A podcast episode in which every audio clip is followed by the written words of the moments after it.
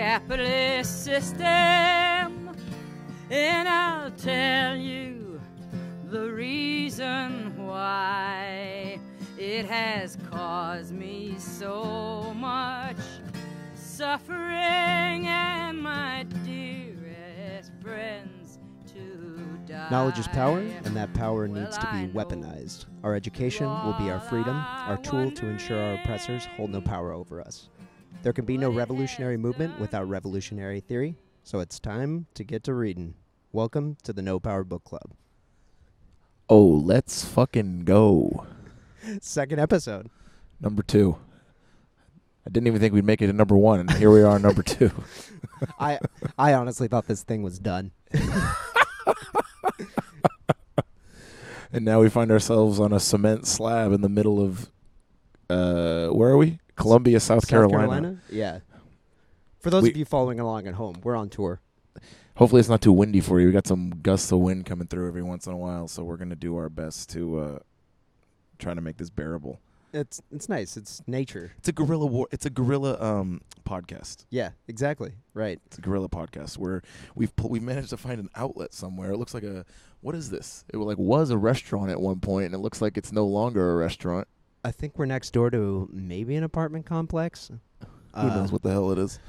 I'm not really sure. So if you do hear nature sounds, we are outside. So It's better that way anyway. yeah, uh, one uh, one with the earth. I don't know. There's a river in the background. It sounds nice. It is honestly, it's a beautiful goddamn day.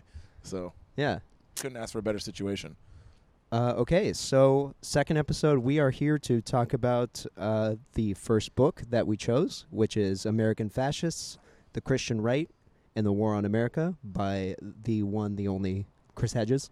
It's a hell of a book. Incredible read, uh, extremely prescient read, uh, especially considering the times that we are living in. Definitely. Um, I mean, fuck, it's one hell of a book. But uh, so let's dive in.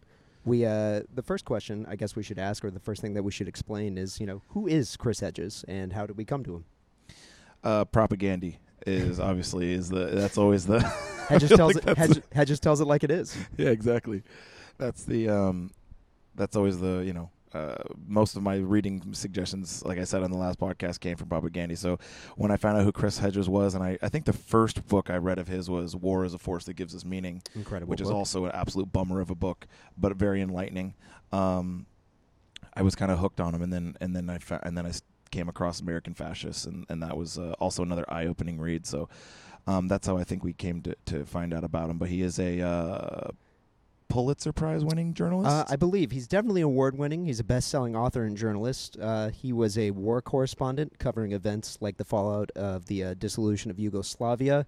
Uh, he also covered like Al Qaeda coverage at the height of the war on terror. Uh, he's an activist, a teacher, and a Presbyterian minister. So he is a clergyman himself. Yeah, that was one that uh, I had a, I had a hard time with, you know, because as as uh, two members of of a punk rock band, it's y- you generally don't take anything that a religious person says seriously. But uh, I think he sh- he kind of opened our eyes that um, there are people on the kind of, as you were calling it, um, liberation theology side Mhm. of of Christianity that's uh, incredibly enlightening and important for today's world. It's some empowering shit. you know, for sure. He uh, he describes himself as a socialist, uh, and he says his faith is uh, very much in line uh, with the uh, Christian anarchist tradition. Yep. Um, which uh, you know, throughout uh, reading this book and doing a lot of research on it, uh, you know, I found some uh, figures that really got the juices flowing Oh, for yeah. me. Really did it.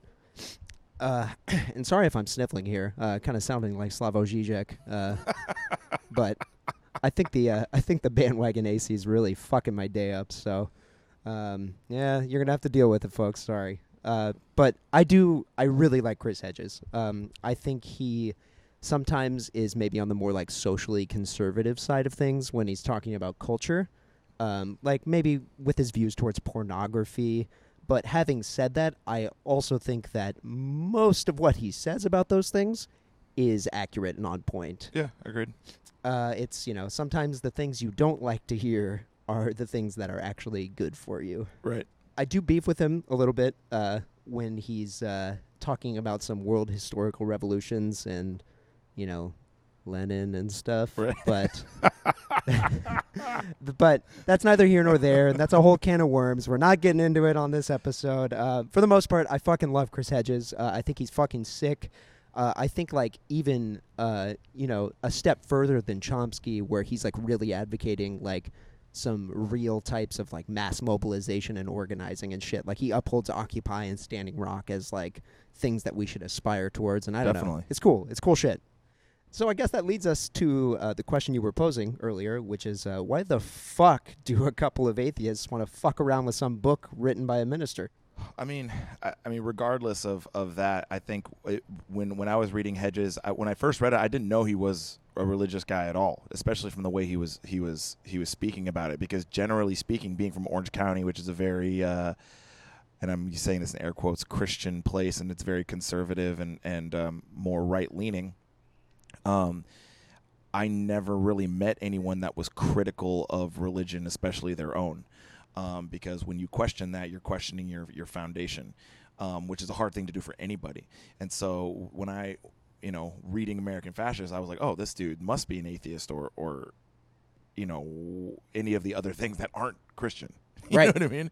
But then I found out he was. And I was like, holy shit! So I, you know, I, I kind of have a lot of respect for for someone who can be like, okay, I'm going to challenge the thing that I am instead Mhm. of constantly challenging the thing that everybody else is. And you know, he talks a lot about how his father and his family really was such a big inspiration for him. Um, you know, his father told him that he had to start um, the first like Gay Straight Alliance. yeah, gay straight alliance at his school as a not only a straight man but a Christian straight man. And his father said, "No, this is your duty to do this. You know, it's if it doesn't exist at your school, then it's your duty." And the duty of our teachings and what we believe for you to do that. And I was like, that really moved me. Every time I read that part, it gives me goosebumps because it's just like, man, like that's awesome.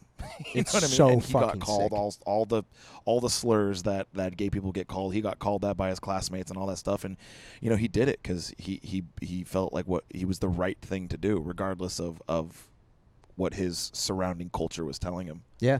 No, fuck yeah. I it's uh, extremely encouraging, um, especially with him talking about you know how his faith radicalized him, but radicalized him in the good way. You right? know, Definitely. Yeah.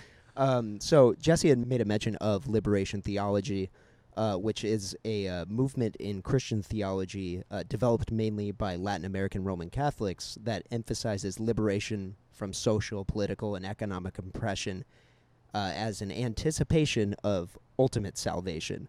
Uh, so it's supposed to be this like synthesis of like Christian theology, so Christianity, and a uh, I'm going to say the scary word, a Marxist socioeconomic analysis uh, that analyzes uh, and emphasizes uh, social concern for poor and the political liberation of oppressed people. Uh, and in kind of like, you know, trying to really dive deep into uh, like the Christian anarchist tradition and, you know, liberation theology, you know, reading all these stories was just uh, I, like growing up in Missouri and growing up amongst like, you know, the uh, like the strongholds of the Christian right and the evangelical movement, the the only thing I felt I could do was to be in like stark opposition to that. Definitely, and and really quick, not to not to cut you off, George. You should you should let the people know that where you grew up is where they did that documentary. Oh yeah, Jesus, Jesus camp. camp. So George was Literally George the city stuck that out I like grew a up. Yeah. goddamn sore thumb there to tell you to say the least. So Well, and like you know, I was in like militantly atheist bands, and you know, he, you like uh, no gods, no masters, all the cliched Right. shit that you've ever seen. But that was the only th- way that I felt I could like verbalize my opposition to their bigotry or their homophobia. right, uh, and then you know reading about like the Jesuit priests in El Salvador, uh, and you know them wanting to uh, like you know return to like a like a, a, a like they they talk about how they wanted to return to like what the Gospels actually meant and how Christianity was this religion of the poor and the the dispossessed. It was this pacifist religion before the Roman uh, Empire used it as like a you know cudgel to kind of like subjugate people and shit. And it's just like, oh my fucking god, these dudes are badasses. Yeah, dude. Absolutely. I mean, granted, it did end in their death, you Right, know, at the hands of the, you know the death squads that were trained on American soil. But that just shows how powerful this shit is. Right. You know, Absolutely. They uh, they were viewed as a threat because they were using the gospel uh, as it's intended to be used. Yep. Um, and I wrote this little thing, and uh, we posted about it with uh, the Liberation Theology uh, post that we made uh, on the Instagram. But you know, the left has a known history in standing in opposition to the church, and I think rightfully so. The church has stood as a reactionary, regressive institution for centuries, carrying out horrific acts of religious extremism and oppression to consolidate power and authority but the church has used its power to justify things like war, slavery, bigotry, misogyny, homophobia, you know, the litany of everything that's evil in the world. Exactly. Uh, but it could be said that these uh, churches are corrupted and that's a bastardized version of what is at the heart of the teachings of Jesus. And uh, at the heart of the teachings of Jesus is a push for humility, solidarity, harmony with one another, consideration for the marginalized and vulnerable. And I mean, I feel like Hedges talks about that throughout all of American fascists. Definitely. And and, um, you know, it's like uh, you know, I- grew up in a family where my father was uh, did all these trips to Africa and Honduras and Haiti and all these different places to help, you know, um, uh, help these disenfranchised people. Um, you know, because you can't even imagine the. I mean, all the story. I mean, you've heard it by now. You know what I mean? The age of the internet. You've heard about all the atrocities and the things and the hardships that people have to face, and we we definitely saw it firsthand by going to Kenya Absolutely. um, and, and just how horrible it is there and the things that people have to struggle for. And it kind of became frustrating for my dad because even though he was going with his church, like he was, he was there as a, trying to be a human helping another human, and he, my dad felt like the trip ended up getting muddied up by it needing to be like, oh, uh, we're here on behalf of our church, Right. You know what I mean? Instead of just being like, okay, they get it. They don't really care about that right now. They Yeah. just want to be able to not have to reuse syringes right. or or reuse condoms or you know try to cross a river and not have it f- flush them away to their death. You know what i mean? Like let's do that first. Yep. and then let's do all these things second. And so you know he, and he taught me though which is interesting is like a lot of these churches are the only people and we've talked about this Yeah. doing this work that the left says needs to be done. And again that i'm not trying to say that that's tacit approval of all of the horribleness that Right. the church is involved we absolutely know all of that shit and we absolutely denounce it and are actively uh, voiced against it Mhm. having said that a lot of these churches are the only people who are involved with you know all of the issues that that we think that need to be fixed in the world Right. right um a lot of them not all of them Right. but a lot of them and so it's it's it's a weird i don't know, maybe oxymoron's not the term or phrase but But it kind of is like a bit of a paradox. you right know? a paradox that's Yeah. that's probably better Our atheism in the West has kind of begun to represent like a sort of like liberal or Western sort of chauvinism, uh, where we look down on the uh, quote unquote uncivilized societies that cling to their religion. right But you know, there's a lot of religious activists uh, working to use liberation theology to bring organizing and mass mobilization to these dispossessed people. You know, a big part of the third world liberation movements is organizing around their religion and using it as a point of base building. So I I don't think it can be discounted wholesale. You know, I think it's something that we need to uh, be open to on Definitely. the on the left completely agree seeing the rise of like the new atheist movement out of like the late 90s and the early 2000s as a force to combat the evangelical movement you know i get it because of you know how strong of a political movement the evangelical uh, movement was um, And I feel like we were talking about this earlier at the coffee shop. I feel like a lot of my atheist friends, that's more so what they're against. They're Right. more against the Christian right than they are necessarily against, you know, someone believing in God. Yep. You know what I'm saying? Yeah. And and uh, and uh, I was that way as well. Like, Absolutely. I'm against homophobia. I'm against the sexism of of that of that people use. Like, oh well, in the Bible, well, you know, it says that men are entitled to this, this, and this, and women are second class citizens, and gay people are are are animals, and uh, you know, yeah, it says that in the Bible, and people take that and run with it, and it's like, yeah, that's what I'm against. You know what I mean? I'm not. You know, Yeah. if you want to believe in God or if you want to, you know, whatever, that's fine. But the second you start allowing that to be your your stance, that's that's what I'm against. You know. right. And so, sorry to cut you off there. No, no, no. Okay. That, no, that's that's that's absolutely what I was definitely trying to get at. You know, it's it's understandable that we're hesitant to build any bridges to these religious organizations because the role the church has played. Of course. Um, but you know, the system is going to chew us up and spit us out wholesale if we don't organize together. Exactly, and I feel like that's where we're we're kind of have a. I mean, I hate to be like the doomsday countdown clock guy, but it's like we're we're running out of time here, and we can't we can't we we uh, like exactly as I said we things need to be organized. Yep. And if we're gonna just constantly sit here and nitpick everybody for all of their um, past uh, wrongdoings, um, I feel like we're gonna we're gonna stumble ourselves up. We we definitely have to, like you said, show I think show a little humility, and then show the fact that like okay, we all have to get on the same page because we're we're trying to fight the same forces. Yep. You know what I'm saying? I agree. Uh, and I'll leave you with this before we move on to the next question. Now listen, you rich people, weep and wail because of the misery that is coming on you. Your wealth has rotted, and moths have eaten your clothes. Your gold and silver are corroded. Their corrosion will testify against you and eat your flesh like fire. You have hoarded wealth in the last days. Look, the wages you failed to pay the workers who mowed your fields are crying out against you. The cries of the harvesters have reached the ears of the Lord Almighty. You have lived on earth in luxury and self indulgence. You have fattened yourselves in the day of slaughter. You have condemned and murdered the innocent one who was not opposing you. That's not the Communist Manifesto. That's the fucking Bible. James 5, verses 1 through 6. Oh God, I just it gives me it just I just want to run now. I don't know why. I want to put this mic down and just start running. Like, let's fucking go. You know what I mean? If you are a Christian in America, you need to understand that your own book that you hold up as the highest thing of all things, The Tome of Tomes. says being rich is immoral. Fucking says A. it right there. Fucking I didn't say it. I mean, I'm saying it, and I agree with it, but I'm not. That's not me. That's your boy. That's, That's, your, team. dude.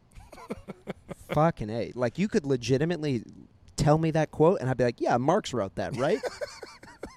no. God damn. Okay, so a lot of talk about fascism in this book, Right. obviously from the title. A lot of talk about fascism these days. So what the fuck does that even mean? So should start with this, uh, and you know I know there's the uh, the old adage where it's like, oh, he wrote the book on this stuff, but like literally, this guy Robert Paxton wrote the book on fascism. like he actually wrote the book. It's called Anatomy of Fascism, and uh, it's a form of political behavior marked by obsessive preoccupation with community decline, so you see a lot of that talk. Our communities are rotted out.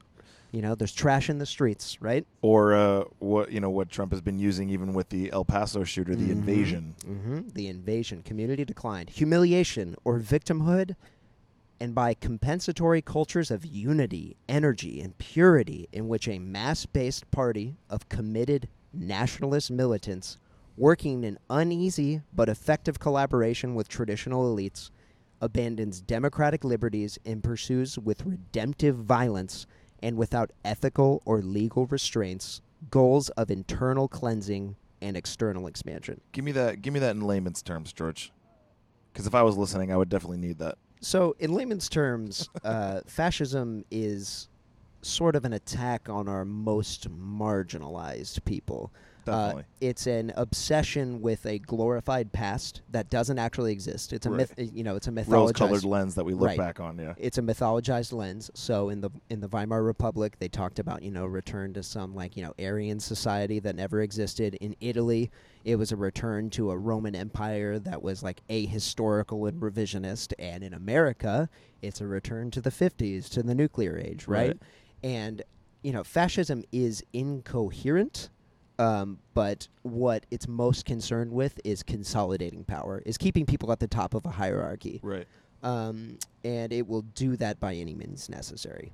With all this talk about fascism, I guess uh, you know we need to properly, I guess, understand what it is because you know as we've had these conversations, we talk about how it's a word that's like been devalued, and you know it's used for everything. It's like sort of a catch-all where you're like, ah, fuck, this guy stole my food. He's a fascist, Right, you know, right, kind right. of thing like that. Uh, and because it's been devalued and uh, I guess like almost turned into like a joke, Right. it's like we're almost desensitized to when it actually starts operating. One hundred percent. Yeah. That's. I mean, there's no. There's no doubt about that. In this, especially in this country, we're desensitized to just about everything. I, I personally try to s- try to avoid even saying the word because you sound like you know because you know people will always be like, oh, he's a he's. You're one of those, Right. You know what I mean? People will go like, oh, well, that's that's very that's very fascist behavior. What Mitch McConnell did, and then someone's like, "Oh, oh, great! Oh, you can't well, even not- have an they're not- open dis- It's just He's like, not wearing a swastika, so Right. how can he be a fascist? right. yeah, Right. But that's what uh, that's what Robert Paxton talks about, and that's what Hedges points out in the book is that uh, you know just that just because they aren't draped in Nazi imagery doesn't mean they aren't fascist. Because American fascism is going to take on qualities that are unique and exclusive to American culture, Right. wrapping itself in what feels familiar. So fascism will slowly creep into our culture, and it's going to wrap itself up in an American flag. It's going to be buttoned up in a nice three-piece suit. It's going to talk about old glory, a restoration of what was, you know, once a glorious nation. It's it's all the shit that you're seeing today. Right. Uh, yeah, Hedges concludes by saying the uh, languages and symbols of an authentic American fascism would, of course, have little to do with the original European models. Uh, he says they would be as familiar and reassuring to loyal Americans as the language and symbols of the original fascisms were familiar and reassuring to many Italians and Germans, as Orwell had suggested. So Hitler and Mussolini, after all, had not tried to seem exotic to their fellow citizens. No swastikas in an American fascism, but stars and stripes, or even stars and bars, and Christian crosses. No fascist salute, but mass recitations of the Pledge of Allegiance. The symbols contain no whiff of fascism in themselves, of course, but an American fascism would transform them into obligatory litmus tests for detecting the internal enemy. Holy shit. ew, Yeah, you hate to see it, folks. And uh, you know, one of my maybe this would be a good time to, to go into this is one of my favorite parts of the book that I did, it didn't really it never really hit me before when I read it, but it hit me this time when I was reading it is the uh, thought terminating cliches. Mhm. And um, you know, I constantly get into arguments on the internet with, especially with people who I used to go to high school with back in Orange County, because as I said, especially the people who grew up in Orange County and then stayed there, they end up turning into these kind of um, well, my life is good, so this whole doomsday world and doomsday country scenario that you're talking about is made up. Right. It's not real because look at what my environment is, and that's the only point of reference they have. So I try not to fault them on that, but like, I think what's interesting is people say a lot. What I get is like, oh well, yeah, you're just in a band, you're just saying this. Take away all the the humanitarian things that Stick to Your Guns has been involved in, and the countless organizations that we've worked with and things that we've tried to do. Take all that away because obviously they don't know, nor do they care because it doesn't help their argument. But they just say to me, "You're just using words." So what good is that? Right. and it's interesting because words are huge and Words they play a huge they play a huge role in in what hedges calls these these thought term, terminating cliches and in in christianity he says you know um what does he say or Wages some- of sin or death. exactly you know. or or god works in mysterious ways Mhm. you say that boom it's done you no longer have to think you no longer have to have the conversation it ends the argument and america has them freedom isn't free uh, all these other things that we say that Boys will be instantly boys. right exactly boys will be boys that's another Mhm. great one where it's just like oh okay cool i don't have to think anymore It's the end of the conversation. Right, and and so the, these people hang on to these these thought terminating cliches as a way to help comfort them because it's just like, oh yeah, okay, well that puts a nice little bow on it, and I don't have to think about it anymore. And and I think that that was such a that was such a huge that hit me that really hit me because it made me realize like oh shit like that is I think that's a huge reason as to why people people um, stop trying to pursue things Or pursue critically the truth or analyze. critically Yeah. analyze or here's an here you know George when we talk about our political stance Mhm. one that you and I run into a lot from other people is, oh well, humans are just shitty because it's, just human, nature. You've heard it before. you you never you're never gonna have you know when we talk about things like socialism or the other the the, the, big c, C word, word. the naughty c word. People go, yeah, that sounds great, but humans are shitty. It's in our human nature to be shitty. and that's the end and of the as you said, and as you always say, well, people uh, influence culture, Mhm. and in turn, that culture influences people. Yep. And the culture and the human nature of people in today's world versus a hundred years ago, two hundred years ago, a thousand years ago, always is different. completely different because we're constantly evolving. And even the human nature between America and Denmark mm-hmm. or Japan and Australia or or whatever because as you as you say people influence culture and culture influences people. So these whole like oh well it's human nature people are shitty it doesn't matter fuck it let's just destroy everything we're all going to die it doesn't matter. Or that's another one. We're all going to die. You know Yeah, the system's fucked. Right. Shit's shot to hell. Exactly. It's just like, oh, okay, cool. I guess I'll just conversation over, you know. And I think we gotta we gotta st- we gotta get rid of these things. We gotta we gotta take those those um, bumper stickers off our cars. We gotta take those magnets off our fridge, 100%. and we gotta start and continue to, to analyze critically. Yeah, the uh, the definition for thought terminating cliche, um, for those of you following along at home, it's a uh, it's a phrase that is commonly used, uh, sometimes passing as folk wisdom used to quell cognitive dissonance. Though the phrase in and of itself may be valid in certain contexts, its application as a means of dismissing dissent or justifying fallacious logic is what makes it thought terminating. So it's meant to just obliterate truth and rational discourse. Right. Yeah, that's the purpose it serves. And that's why the church loves these sorts of things. And, you know, when we say the church, we are talking about, you know, the Christian right, the evangelicals, the dominionists. Right. Exactly. And I mean, you just it's it's every day. Why are uh, when someone goes, well, why are we? Wait, is droning children something we should do? Ah, freedom isn't free. Oh, I guess That's a you're cost right. of freedom. Right. Exactly. That's a cost of freedom. Come on, we you can do better than that.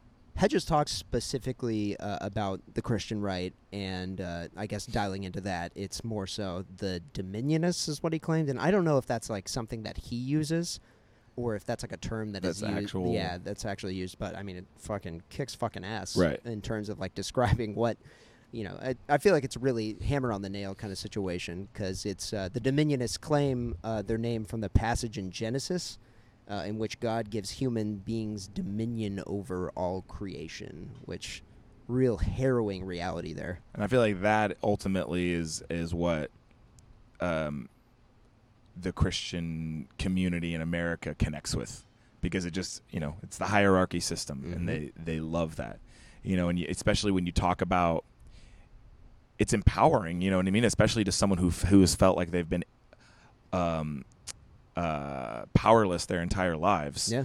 you read something like that and you go, "Oh shit, I have this new sense of purpose and I have dominion over everything. I am the I am." You Mhm. know what I mean? Yeah. And so it's like, you know, when we read all these people that Chris talks about in this book, they come from horrible, horrible situations of oppression and abuse and just all these different things and then they have these stories of you, these you, you, you've been oppressed and therefore you get into a position where you are now above other people and then in turn you then start oppressing Right. and it's a cycle that i think continues to happen Because Hedges talks about, you know, liberalism and liberal institutions, um, which think of that as like the church, um, and not liberal as in like, oh, he's a left wing, he's a he's a pinko commie. Like Right. we're talking capital L liberalism, some 1776 freedom and liberty shit, you Right. know, that our country's founded on or whatever.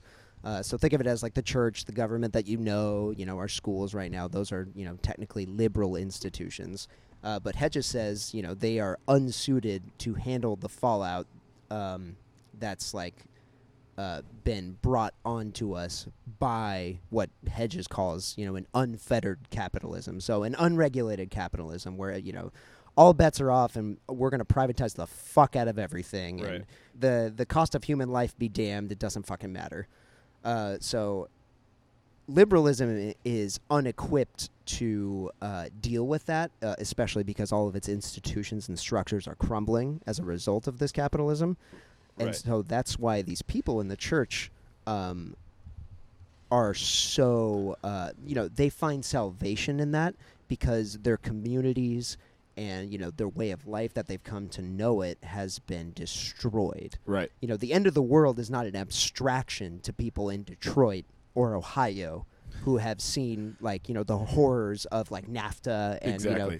union busting and uh, you know jobs getting shipped overseas. They, I mean, they they look at the end of the world like, oh, we've already Yeah. we've already dealt with that. We're good. Yeah, and the church promises. They're equipped for that. Well, seriously, and the church promises them this magical sort of thinking that tells them like, no, God will take care of everything, Right. and we will relieve you of your pain and suffering.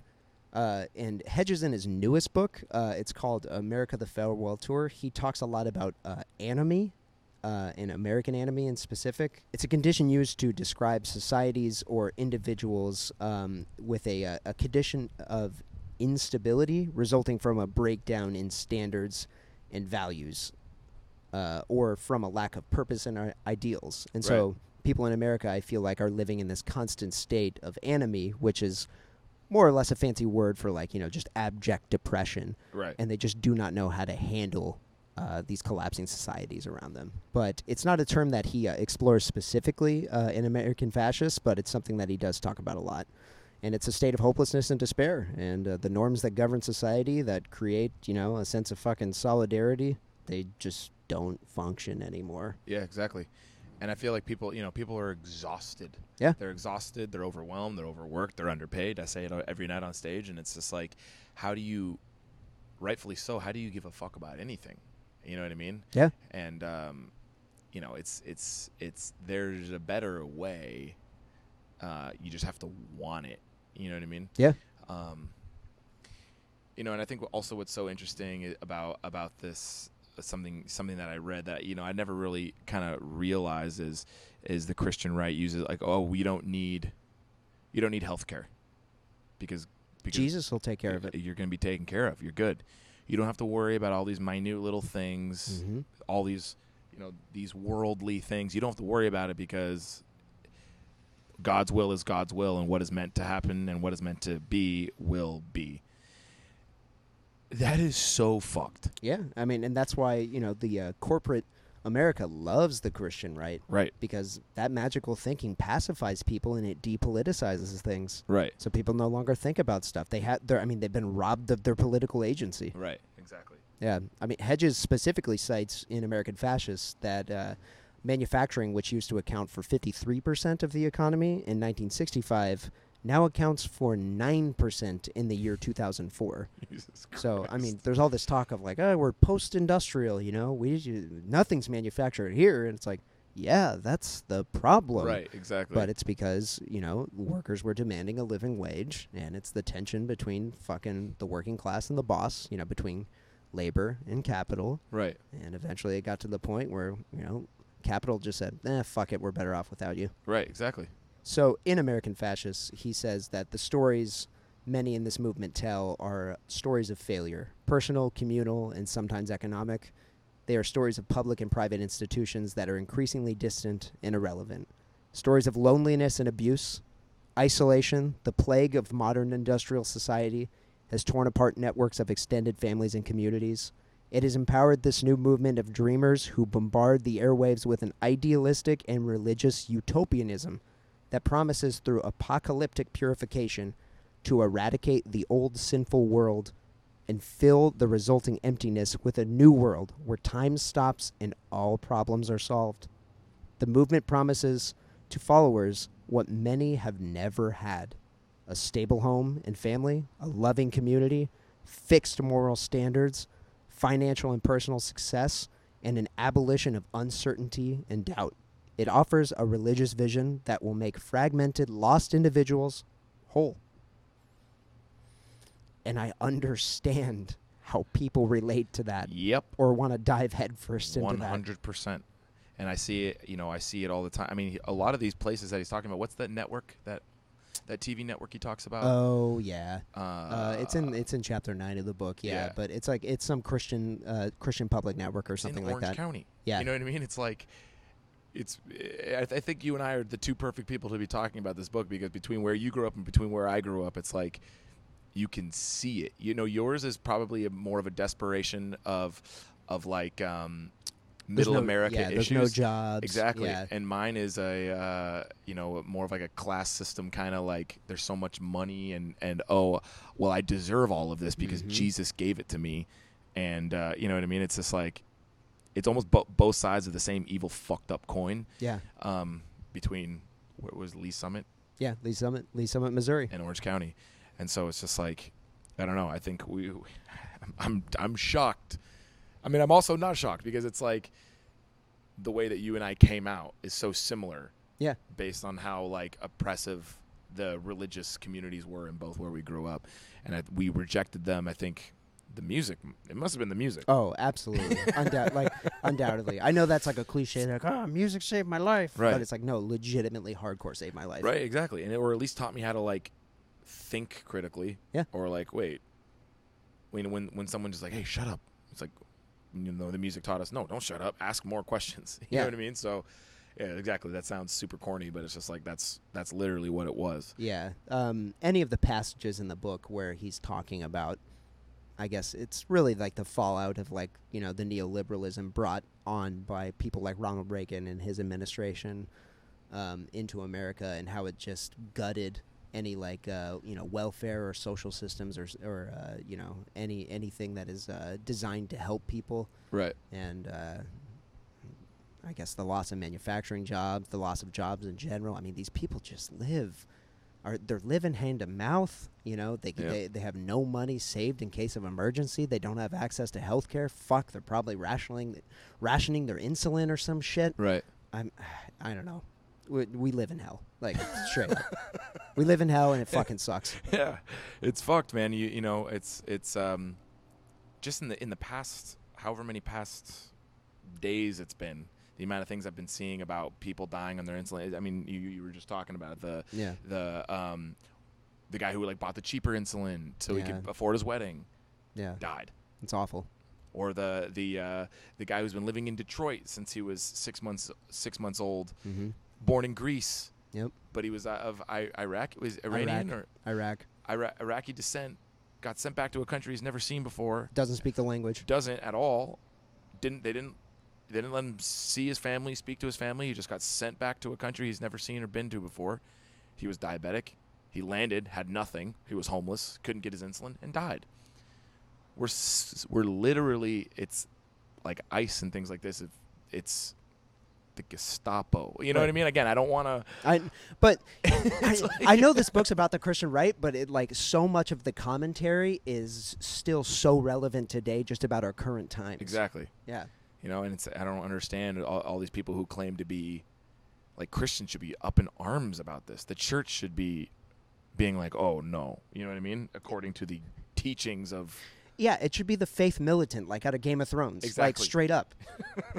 uh, another interesting thing that I thought um, was, uh, I guess, like really topical um, for today was uh, Hedges talking about the church using sort of gender hierarchies or like what we know as like normal gender hierarchies or normalized gender roles, and the cult of masculinity to Oh, boy. assert their dominance over women and children in the church because I feel like that's like a uh, like obviously still I mean in the wake of the Dayton shooting and uh, you know conversations about internalized misogyny and uh, I, I I know this is a buzzword but like you know the patriarchy Right. and toxic masculinity um, reading the cult of masculinity chapters definitely was like oh well that's still fucking still happening today exactly. yeah.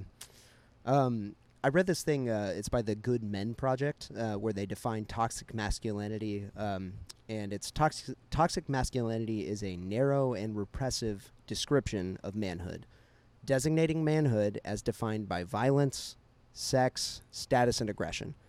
It's the cultural ideal of manliness, where strength is everything and emotions are a weakness, where sex and brutality are yardsticks by which men are measured, while supposedly feminine traits, which can range from you know being emotionally vulnerable to simply not being hypersexual, are the means by which your status as a man can be taken away. I was reading a thing recently about how like uh, men are like um uh they're like anti-green because like bringing reusable grocery Yes. bags to the grocery store Is store seen as gay. Yeah, exactly. Yeah. That's like too feminine or like filling up your water bottle or like any of the like Just gen- general sustainability practices. right. Yeah. How much of a and I'm using your word against you now, snowflake do you have to be to be like, "Oh, I'm not bringing my reusable bags." That's I'm going to look like I'm carrying a purse. It's just like it's just it's insane. I don't know where these people get these these thoughts and ideas from where it's Yeah. just like I, I don't know. I don't understand how that is defined as as one way or the other. I know. I know. It's absurd. And it's just, I guess, like so deeply ingrained in our culture from centuries Right. of trying to like maintain this sort of like gendered hierarchy. And, you know, by the way, folks, hierarchies are not maintained peacefully. Right. You know, that's, it's someone is at the top and they are trying to consolidate and keep their status. Right. Um, so, They might smile. They might they might be nice, yeah. right? But when it comes time to to treating people fairly, Yeah. you better believe that's not gonna happen. No. you know what I mean? Because you hear people have those stories all the time of, oh, well, my, my- you know, my boss is super nice. He gives you know he gives money to charity. Yeah. he does all these things. It's just like, that's great. But if when it comes time for like a sort of real sort of ec- like giving people economic freedom, hmm he's not going to be he or she are not going to be in favor of that. Right. And the same goes for gender roles, Right. you know, where men have, you know, for centuries now have lived on fucking top and ate like fucking kings and crushed everyone in their wake. Right. And now it's like, well, that's bad. Right. well, he holds the door for me. He's, like, a, he's a white knight. right, exactly. I mean, the the point of toxic masculinity is that it makes men see that anything less than aggressive, uncaring, the ideal that we have of masculinity, that's worthless. Anything that's less than that picture perfect man, you got to be fucking Conan, You know, um, and uh, they just, I don't, they, it's like you said, they just subject it to fucking ridicule. Right. I don't know. It sucks. It sucks even like thinking about it and talking about it because that's so stupid. That's Right. such a dumb conversation to Yeah, it have. is. It's boring. Yeah. Really, more than anything, it's boring. And to me, there's nothing lower in my eyes than someone who's fucking boring. yeah, but I mean, these churches are fucking crazy, man. Like Hedges talks about Jerry Falwell talking about Jesus is jacked, Jesus is fucking yoked, and he's carrying the cross because he's a fucking man. and it's just like, what the fuck? Like, what is your malfunction, man? Exactly. But I mean, that's what toxic masculinity is. It's, I don't know, but it's not a, like we're not two dudes sitting here like condemning everything that's masculine. Right. That's that's not. That's why the qualifier of toxic is in front of that shit. Right. You know, there is Exactly. a form of masculinity that is fucking toxic and Right. poisonous, and clearly we see that. And here's the thing: if you're not still not quite sure, if you're listening to what we're saying right now, and you're a man and you feel bothered by what we're saying, that's probably a good indicator that you have some sort of toxic masculinity issues. yeah, some you know you might have to do some soul searching. So Hedges uh, also makes an interesting point, uh, noting that you know one submission to the church authority is this like type of emasculation, because you're you know you're surrendering your personal controls and emotions to the church, and I think that's what fucks up a lot of these dudes, and uh, they've surrendered they've surrendered their I guess like agency and their masculinity to the church, and then when they get it home, they feel like they need to like overcompensate oh, for that. I mean that's that's classic. Yeah, I mean, You know what I mean? you probably like- see that at work as well. Well, you see that. I mean, even in the the the, the schoolyard bully. Mm-hmm. You know what I mean? You're you're treated as you're you're beat. You know, and then exactly goes from there to the home, Mhm. and then that kid takes it to school, Yep. and then it's just The vicious cycle. yeah. Yeah, and that's how they feel they need to treat women because they saw their dad treat them that way. Or, you know, if their dad's like, you know, running a real tight ship at home, you know, and I don't know. It's it's rough. It's really rough and that's getting into more of like the, you know, armchair psychologist aspect of it, but I think I think Hedges is on point, you know, noting that, you know, a lot of these dudes probably feel emasculated because Yeah. of it. Totally. Uh, and in talking about, I guess, gender roles, um, or hierarchies, or like societal norms and shit, uh, Hedges. This book is written at like I guess like the height of like us trying to fight for like marriage equality, Right. um, and I feel like that conversation uh, is still going on today. But I guess it's uh, kind of evolved and turned into like a conversation about like trans people, or you know, expanding expanding our ideas on like the gender spectrum. Uh, but it's like a lot of the same talking points that you see. Uh, that you saw then that you see now where it's like well how am i going to explain this to my children oh well if a guy marries a guy then a guy's going to marry a dog Right. and it's the same thing now, where it's like, well, if a if a guy's a trans woman, then I identify as an avocado. Right. Like, how do you feel about that? Uh, and it's interesting. It's uh, it you know I don't think it's uh, beat for beat the same thing, but it, it rhymes. It's very it, it echoes. right. But most of those conversations, if not all of those conversations, are you know acted in bad faith, Right. and yeah, they are not looking for any of the actual facts or perspectives on this, and you know, they're not interested in getting perspectives from the trans community or talking to any of those folks. They're you know they have they have the way they see the world and it needs to stay that way because if it doesn't or if we start talking about how things like gender or money or these like ge- or, or these like gender roles are all social constructs that really fucks with their worldview because Right. the church has given them a clear path the, cl- the church has told them everything is fine we will take care of everything and uh, once once you start peeling back those layers on that people and you're asking them for you know more rational discourse more critically analyzing they don't want to return to that they don't want to think about stuff like that they want it just smooth and easy Well, that also comes back to even just to an education thing, Mhm. where it's you know people. I don't. I feel like from a very young age, we're just taught like, okay, you don't really need to think too much. We have all of it laid out here for you, and we are educated out of these skills of like even wanting to engage in any sort of like asking the questions why. Yeah. You know what I mean? She's like, okay, well, this is what this says, and this, you know, it's it's it's my religion, so I believe it, or it's my news outlet, so I believe it, or it's my team, it's my side, so I believe it. Yeah. And we we've we've just become so accustomed to just being like, okay, cool, well, cool. I, it's that that weight is taken off me. I've been I've been challenged with this thing, and I don't got to think about it anymore because someone else better has has laid out an answer for me. Yeah. And um, I think religion does that. I think you know the our our like I said, our education system here in America, especially the public schooling system, and I mean, even private schools and and and universities, I feel like have become places of of not challenging people to think about things like this.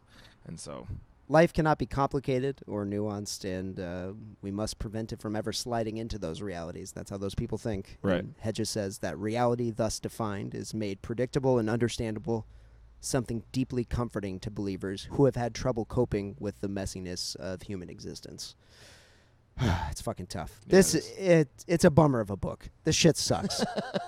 it really does. I mean, the Christian right has acculturated their fucking religion with all the worst shit ever. You know, homophobia, fucking American unfettered capitalism, American chauvinism, American imperialism. right. All this shit fucking sucks.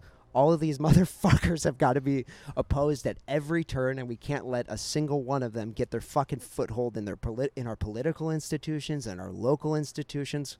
Fuck them up their f- stupid fucking asses.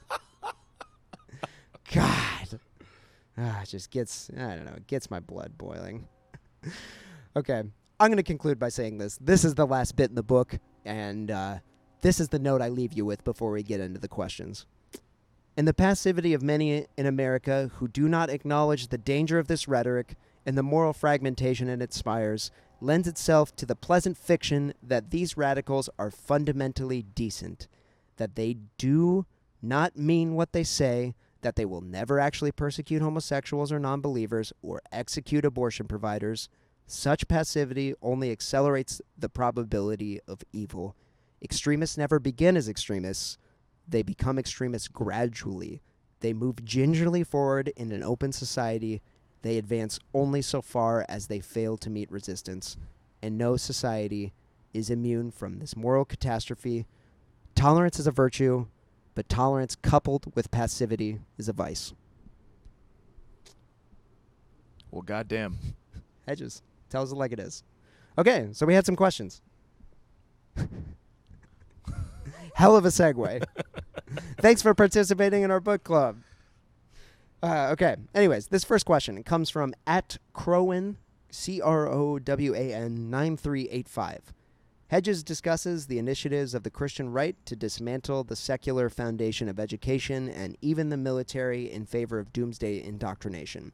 How do we identify and combat this invasion? What channels are available to make these things known? Uh, personally, I uh, I think my response to this answer is you know identification. It's come it comes through education and discourse. Right.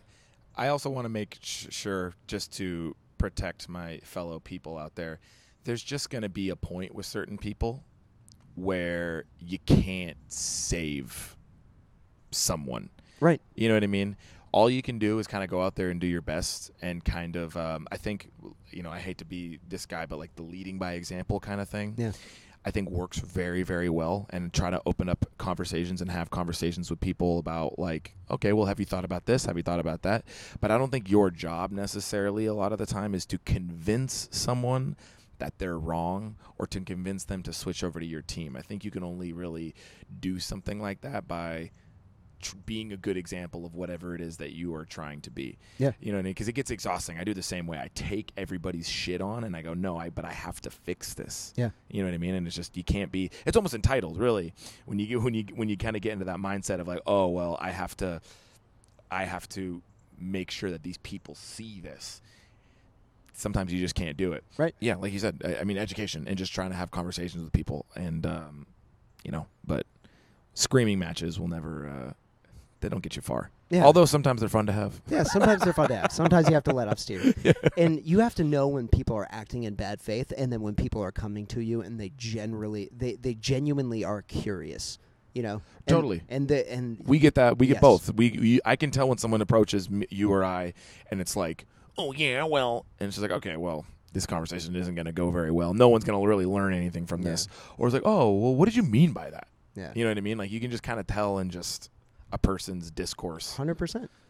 Yeah, the person who tells me like, "Oh, get ready for a helicopter ride, you fucking commie." It's Right. like, yeah, I know that guy is not. He doesn't want to have a real conversation. But the person who goes like, "Oh wow, like I never thought about it that way. Could Right. You, could you link me to some stuff?" It's like that's that's who we want to be going at. Hedges talks about talks about it in the book. You know, he says, you know, liberals are, you know, they preach this, you know, doctrine of inclusivity and shit, and they're wholly unprepared to even talk to the motherfuckers who just want to do nothing more than spit venom in their face. That's quote Chris Hedges. Right. That's not Shai Hulud. That's Chris Hedges. um, and uh, yeah, you have to know that there's no reasoning with uh, a lot of these uh, fascists. I should say um, there's actually no reasoning with a fascist, but there are people that are not fascists that there are reasoning with. Right. Uh, the next question is by at Pat underscore Juhu, J U H U, J U H U. Uh, he says he has a rather general qu- question concerning fascism, nationalism, and Nazism in the U.S. While in most European countries the usage of Nazi symbols, speech, activities, etc., is considered a crime, in the U.S. it's legal due to the First Amendment and stuff. Uh, it'd be interesting to hear us talk about our opinion towards that. Do you believe this kind of free speech is reasonable, or would it be better to criminalize it like in Europe? Well, I mean, I I mean, Chris talks about that in the first. Paradox of tolerance. Yeah, exactly. Yeah. Um, I, I, I mean, my personal opinion is that yeah, I mean, I- illegal. I don't know if should be. The problem in America is because we are sort of like this right wing nation or center right nation, uh, we are always punching left. So any legislation that we would put in to sort of combat things like that would ultimately get used against the left. Right. Of course. Um, and so that's the slippery slope in America. Uh, this is a really, you know, this is the ultimate can of worms conversation. You know, the the free speech conversation. Right. Uh, and I mean, personally, I think it's about you know, uh, accountability within your communities. You know, yeah, you can say whatever you want. That doesn't mean it's without consequence. Right, and that's what we've talked about for so long, Yeah. George. And and that's what I feel like a lot of people cry about is the Well, free speech. I said something and someone disagreed with it, but free speech. It's like everyone, reg- regardless of you're left or if you're right, has to deal with the consequences of what they're going to say. You can't. I feel like you can't just say things and be like, oh well, and then hide behind this speech? free speech. Free thing. speech, First Amendment. You can't. no, absolutely. and so not. if you're gonna say something racist or or it bigoted in any way, and then you get fucking hit for it, I mean, I don't con.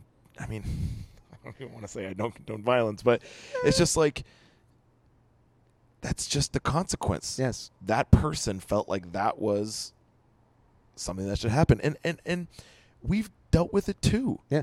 You know what I mean? When we say our shit and then people want to fucking people have threatened us with violence because Sure. of the things that we say, but it's just like that doesn't stop us from saying the things that we believe to be true or important. right. And so granted there should be like I, I, I agree that there should be more of a of a of a civil discourse of a conversation to be had before people are just starting to throw punches at each Well, other and that's over what things that Hedges- each other are yeah. saying. But but it's just like there, there's going to be consequences, and there should be consequences to certain things that people say, especially when it's oppressive things, things that are saying, "Well, I'm better than you," so. But it's free speech, free country. I can say whatever I want. Thought terminating cliche. Thought terminating cliche. well, and Hedges and Popper, uh, Karl Popper, the guy he cites, who wrote uh, the Paradox of Tolerance, they talk about this, and they say, uh, you know, yeah, discourse. You know, the conversation is absolutely where you want to go first with it, uh, but sometimes that might devolve very quickly. Or if they're acting in bad faith, they might be using free speech as a way to get around. You know, to a way to try to platform these hateful ideologies that will result in people's in people dying. Right.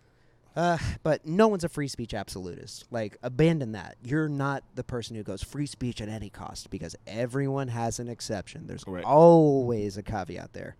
So, get off that high horse. That's not a reality. That's a can of worms question, but uh, we appreciate it. Uh, and hopefully, we try to at least uh, do a little bit of it. uh, and last question here. Hi, George and Jesse. Uh, it's from at uh, SCR. Jenna. Uh, something that stuck with me in the faith chapter on American fascists was the election tampering in Ohio during Kerry Bush. My question is there any point in voting during these elections due to fraud and tampering? Are elections being rigged more often than we are aware? I'm concerned now that when I go vote, uh, that my vote won't go towards who I intended to go to. That's a that's a tough one because it's just like at a certain point you still have to have some sort of faith if you're going to be involved in the political system whatsoever. But thing other things that are that are very um, present is voter suppression. Oh, absolutely. And so I think that to me is more I mean I don't want to say more of an issue because obviously voter fraud and and and you know the machines that are uh, what's the company that owns all those fucking machines? Oh, I don't know. John Oliver does something about it, though. Yeah, Yeah. but you know you, you find out who owns those machines and Yep. who are who lobbies to have those machines Mhm. and, and uh, that whole thing and then you're getting you know you're at risk of sounding like a tinfoil hat conspiracy No, but- theorist but I think every election there has to be a degree to that. right agreed but i think a huge a huge issue is is the voter suppression that Yeah. we deal with especially in That's in the bigger. states like florida and Mhm. texas like we were talking about this earlier Yep. Yep. but um but yeah i, I mean huh, i don't know how to answer this one I want to believe. What's okay? What's the big? We live in a society. That's the uh, that's the big internet meme. We live in a society. Right. You know, it's like, and I want to believe that yes, we do live in a society, and I want to trust in these democratic institutions.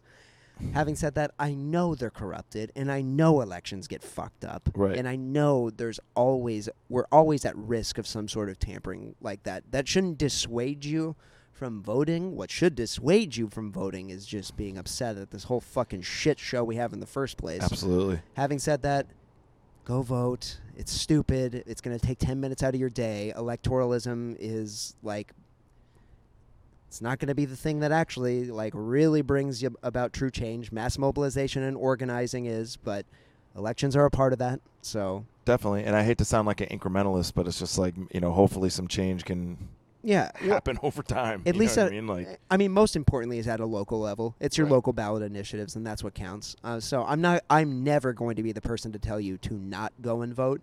Uh, but having said that, yeah, we need to protect our voting institutions uh, at all cost. And so I think that's what's most important is you know just always staying up to date on it and always making sure that I don't know fight to have legislation passed that gets you both paper and electronic ballots. Some states do that, where like when you when you vote electronically, it automatically does a paper one. That's a good that's a good measure. Fight to get felons reenfranchised, get them Right. to vote again.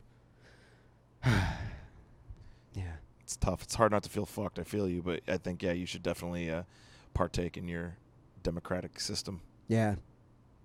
Well, on that note, that's about it's about an hour of just fire and brimstone. Life's great. We appreciate you people. Um, but thanks for following along. Hopefully, this kind of uh, I don't know was like an elucidating thing for you. Showed where Jesse and I are our our heads are at on on the reading and what we found important. when do you think we'll uh, choose our next book? Uh, I don't know. Probably here in the next uh, week or so. This should drop probably next week. I, I don't know. I'm new to this whole podcasting thing, so I don't understand how it works. Yeah, same. But I I upload it and then it just comes on, and then I never get an email, so I just have to check. so when you get it is when I get it. So Sounds yeah. good. Over and out. over and out.